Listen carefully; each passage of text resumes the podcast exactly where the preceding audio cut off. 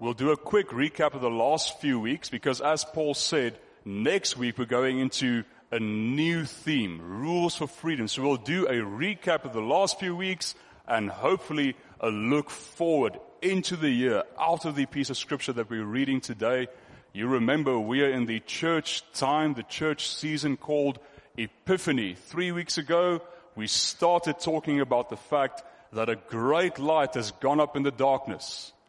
Throughout the history of the church, it is referred to the time after Christmas as the time of Epiphany, the revelation of God. And we looked at uh, the first chapter of John, and then we looked at uh, the uh, chapter three of Matthew, where Jesus was baptized. Then we went back to John last week. We heard John the Baptist saying, "There is the Lamb of God who takes away the sins of the world," and we said that is the revelation. That is the eureka moment of Christianity. That Jesus pays the price so that we may be freed from sin. And last week we ended with this slide. We said, God doesn't give you answers. He gives you the invitation to become part of His family and His kingdom. We said God doesn't give us guarantees. God gives you the promise of love and grace. We said God doesn't write up contracts when you give Him your life. He gives you the covenant, a covenant that you cannot break and that he will not break. And so here we are, Matthew chapter 4. This is just after uh, Jesus uh, was baptized and sent into the desert for 40 days and 40 nights. And in that time, in the story of Matthew, we can gather that John the Baptist was arrested and beheaded and then our scripture says, and Jesus went and lived in Capernaum in Galilee, the land of shadows. Now you might be thinking, why on earth would you call a place the land of shadows? And there's a few reasons. We're not quite sure why, but the two that have, that, that, that, have stood out throughout history is the rocks. Actually, I think the other slide shows it a bit better. We'll get back to that one. The rocks and stones in the region of Galilee were very dark in color. And so people often called Galilee the dark land. It's almost like the sun that burned the, uh, the, the rocks black. And so they called it dark land, shadow land. The other reason that was called shadow land, or as in our reading in particular, a land in the shadow of death, was Zebulon and Naphtali were two regions of Israel in the north. Now Israel had a great big desert to the south through which no armies could march and it had the, uh, the Sea of Galilee on the west, and it had another great desert on the east. And so the only route that any invaders could take to actually get to Israel, Judah, Jerusalem, to invade and sack the place were through the north. So which regions, regions would have bore the brunt of any invasions? Zebulon and Naphtali. This had quite a few implications. First of all, it meant they suffered immensely when first the Assyrians came in, and then the Babylonians came in, and then the Romans came in with their armies uh, and, uh, and imparted their rule. Uh, it also meant that Zebulon and Naphtali were uh, regions that were very much more multicultural, diverse than further south in Israel. That's why it's called the land of the Gentiles, Galilee of the Gentiles. And we have this piece of scripture quoted in Isaiah, which says, a light went on in the shadow land. Something happened in the one place you would not expect it to happen. Here in Galilee, this is where the ministry of Jesus starts. And he starts it, he starts it with the words that we heard two weeks ago from John the Baptist. Repent, for the kingdom of God, or in the case of Matthew, the kingdom of heaven has drawn near. And we'll get back to exactly what that meant. But here we have this amazing story, very well known, of these brothers along the lake, the Sea of Galilee, preparing their nets, fishing.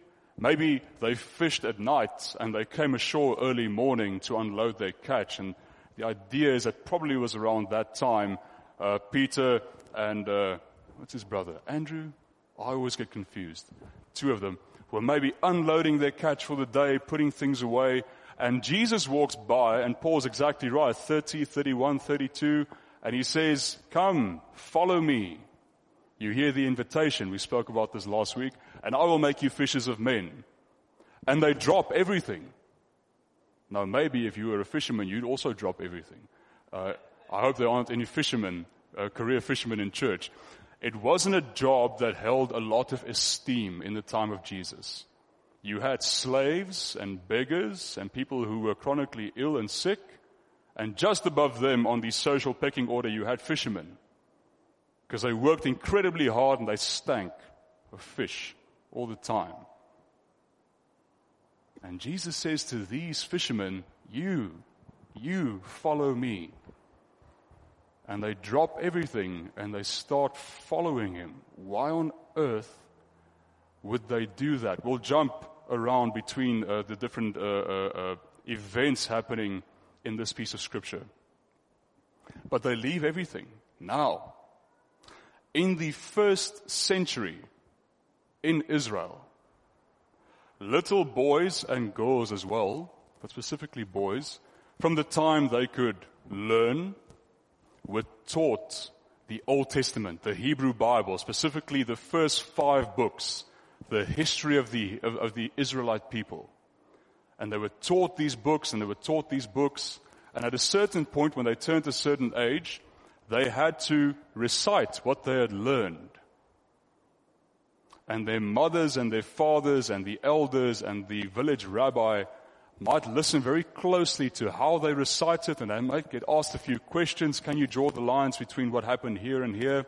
And many of them didn't make the cut. Many of them were uh, uh, uh, recited what they had learned, and the rabbi and the elders might say, "Oh, your boy is um, he's clever, but he's not clever enough to learn the rest of the Hebrew Bible. Um, he'll, he'll be a great fisherman like his dad, or he'll be a great carpenter like his dad, or however it may be." But the ones who are considered clever enough, they go to the rabbis and the synagogues and they start learning the next part of the Hebrew Bible and they start learning more about the history and the traditions and the culture and the language. And at a certain point when they reach a certain age, 13, 14, maybe a bit older, they get grilled again.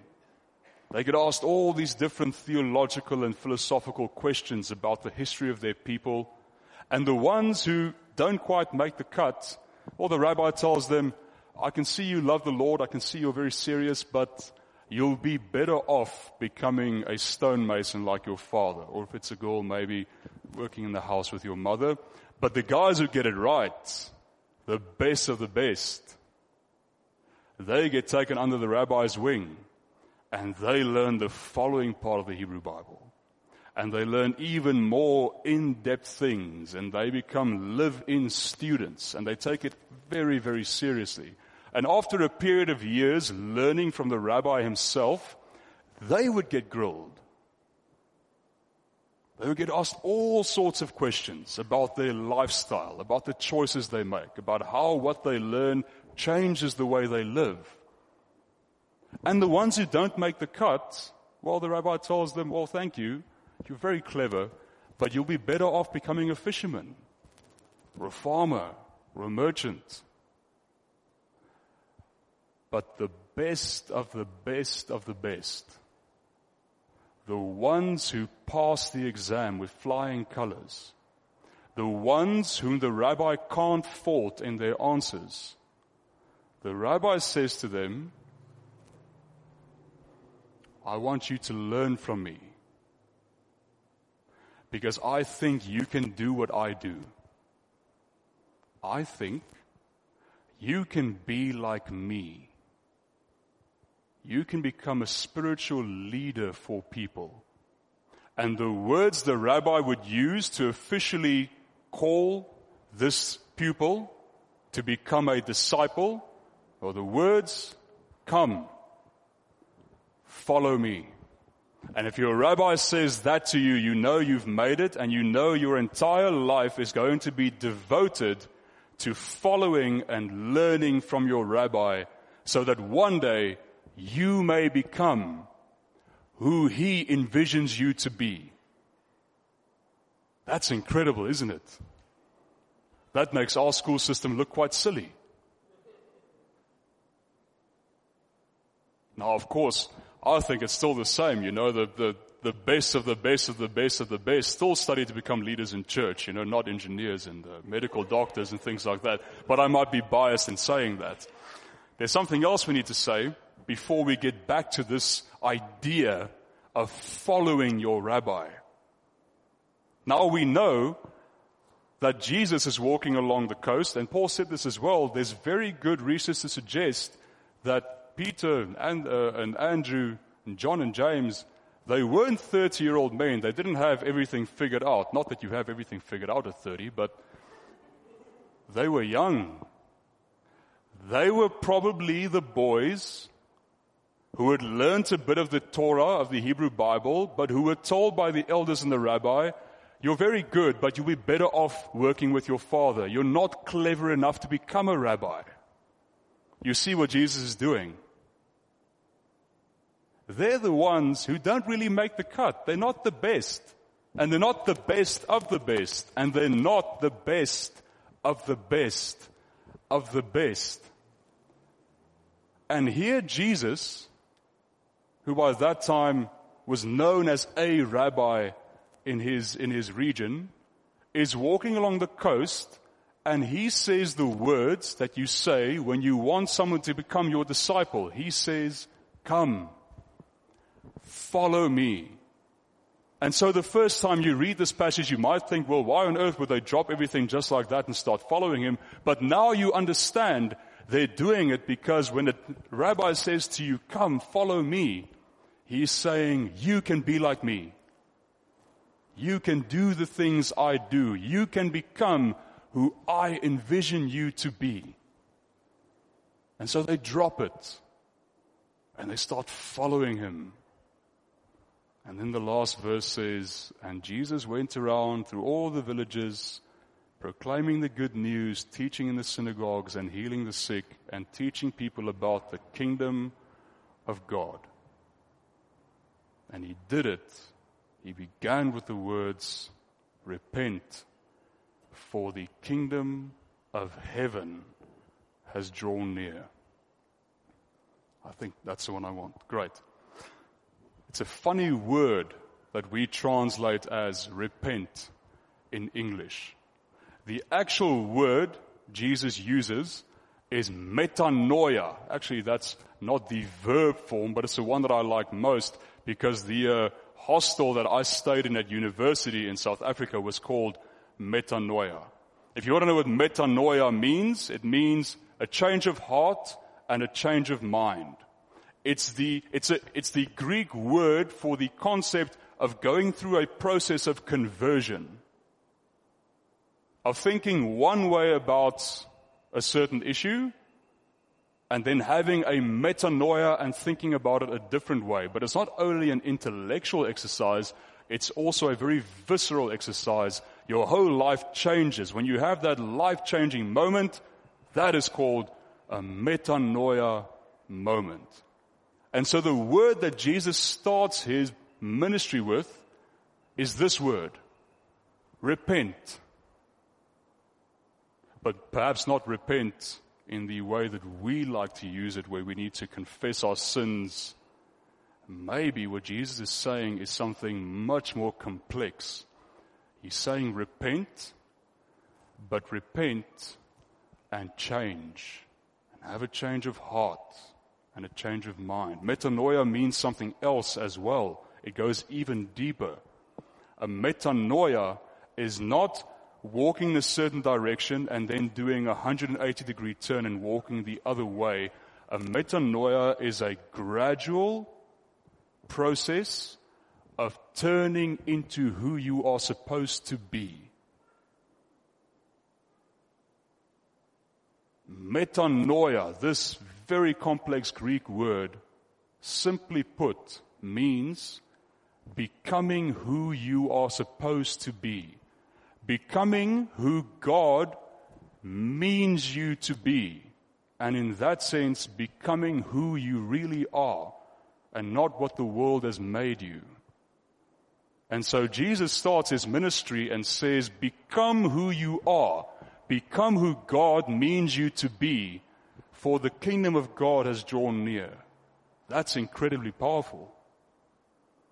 Because suddenly we understand it not as this permanent process of confession, but as a process of gradually, continually, unceasingly becoming more and more the way God means us to be, living more and more the way God means us to live. And the same thing is true of the disciples. When God, when Jesus says to them at the lake, come follow me, they might drop everything, but they're still the same people. Their lives don't change irrevocably there and then. They start walking with Jesus. They start learning from Him and slowly but surely, mistake after mistake, their lives change and they become who Jesus sees them to be, envisions them to be. That's incredibly powerful. That's what Jesus did with a bunch of 15, 16, 17 year old boys along the Sea of Galilee. And that is the invitation that he gives to us as well whether you're 16 or 60. Become who God means you to be because the kingdom of heaven has drawn near. There was a, an impromptu blessing given to those students. Now we're back to the beginning. Those guys who were the best of the best of the best, who passed all the exams with flying colors, to whom the rabbis said, Come, follow me, become like me, walk in my footsteps. Once it was announced that you had passed the test and you were to become that rabbi's disciple, other people in town might come to you and congratulate you and they would say this. They would say to you, may you be covered in the dust of your rabbi. What on earth would they mean when they said that? Well, there weren't any asphalt roads in Galilee at that time, believe it or not. People walked or rode maybe on horses and donkeys and in carts where they wanted to go, but they kicked up a lot of dust wherever they went. And so the blessing, may you be covered in the dust of your rabbi, was supposed to evoke the image of following so closely behind your rabbi as he's walking that the dust being kicked up from his feet would rest on your clothing. May you be covered in the dust of your rabbi. May you walk so closely and so diligently behind your rabbi that at the end of the day when you get home, you are covered in dust. We're going to go into the commissioning of our leaders in a moment. And my prayer would be that we would say that to our leaders and to each other. And now comes the difficult part. If this is what Christ meant when he said to those boys along the Sea of Galilee, follow me so that you may be covered in the dust that I kick up when I walk. If that is what Christ is saying to them, if that is what Christ is saying to us, if Christ is saying to us, come, follow me, you may not be the best of the best of the best. It doesn't matter. I believe that you can become like me, that you can do the things I do. If that is true, if that is the word of the Lord, then the only answer, question we need to ask is how do you become covered in the dust of your rabbi? Well, the answer is very simple, isn't it? By following him. By walking after him. By doing the things he does. How on earth will you be covered in the dust of your rabbi if he is there where the homeless people are and you are in church? How on earth will you be covered in the dust of your rabbi if he is with those who are poor and sick and lame and the thought of visiting them never even crosses your mind? If you want to be covered in the dust of Jesus Christ, you have to follow very closely. And this is where the metanoia, the repentance comes in. Because if you want to be covered in his dust, you must wake up every morning saying, Lord, turn me more and more into the person you mean me to be. Lord, help me to follow you ever closer. Lord, by the end of the day, I want to be covered and caked in dust and mud and blood and sweat of all the places where you've been. And of course, the greatest grace that we have that we spoke about last week is that it's not up to us, and it doesn't matter how many, matter how many times we fail or how far we get behind. God doesn't break His promise. God's invitation stays the same. Follow me, follow me, follow me, walk closely behind me. And now, when we go into our rules for freedom, this is exactly what we learn to do. We say to each other, if we are to walk closely behind God, we must learn His rhythm. We must learn what time He gets up, what time He calls us, where to go, what to do. And these rules will give us ever greater freedom in Christ.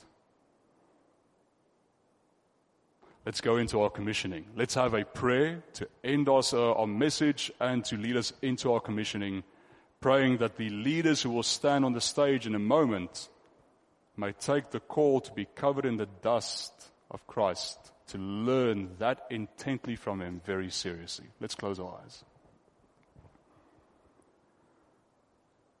Lord Jesus, you call us And we may not be the best of the best. Actually, Lord, we know we are far from it. But you call us. You have decided that we have what it takes to be like you. You have faith in us, and for that we thank you with everything we have. And we want to follow you Lord Jesus. We want to drop everything and walk in your footsteps.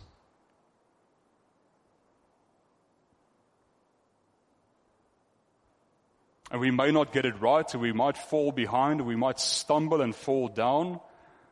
And then, Lord, we know you will pick us up and you will teach us again. And again, for this, we thank you.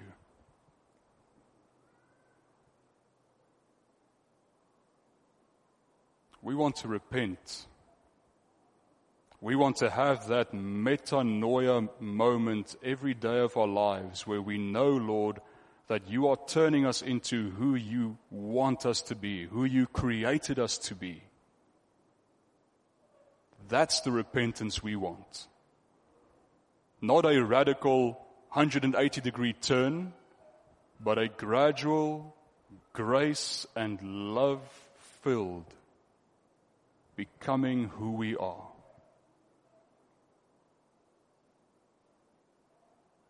Thank you, Lord, for your word and for your spirit that leads us and guides us and admonishes us as we become who you call us to be. When we commission our leaders now, may your spirit, your calling, your mission, may all of it rest on, rest on every one of our leaders and may they follow you closely, so closely that your dust will rest on their clothing. We pray this in Jesus' name. Amen.